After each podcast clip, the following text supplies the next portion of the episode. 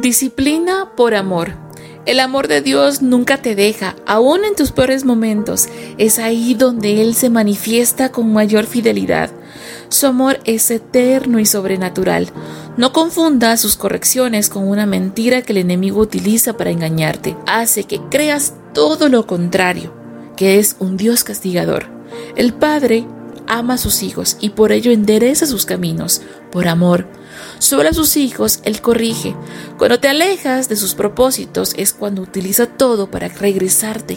No pelees con lo que Dios utiliza para tu bendición, aunque por el momento sea prueba y dolor. Dios es un Dios de oportunidades. Si te equivocaste, sé humilde y acepta que no hacía las cosas como a Él agradan y nos lleva a aprender que en cada prueba que llegue a nuestra vida nos ayuda a formar carácter, a doblegar nuestro corazón, a ser susceptibles a su voz, aceptando su voluntad y caminar como Él desea que caminen sus hijos. Es Dios corrigiendo para nuestro bien.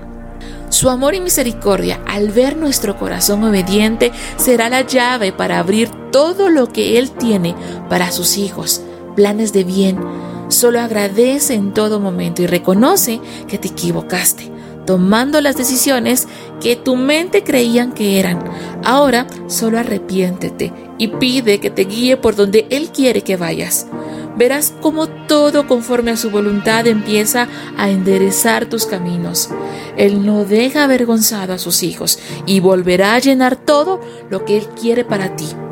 Su amor te hará libre bajo su voluntad. Llegará el momento donde entenderás que no era el camino que tu mente creía, lo que Él tenía preparado para ti.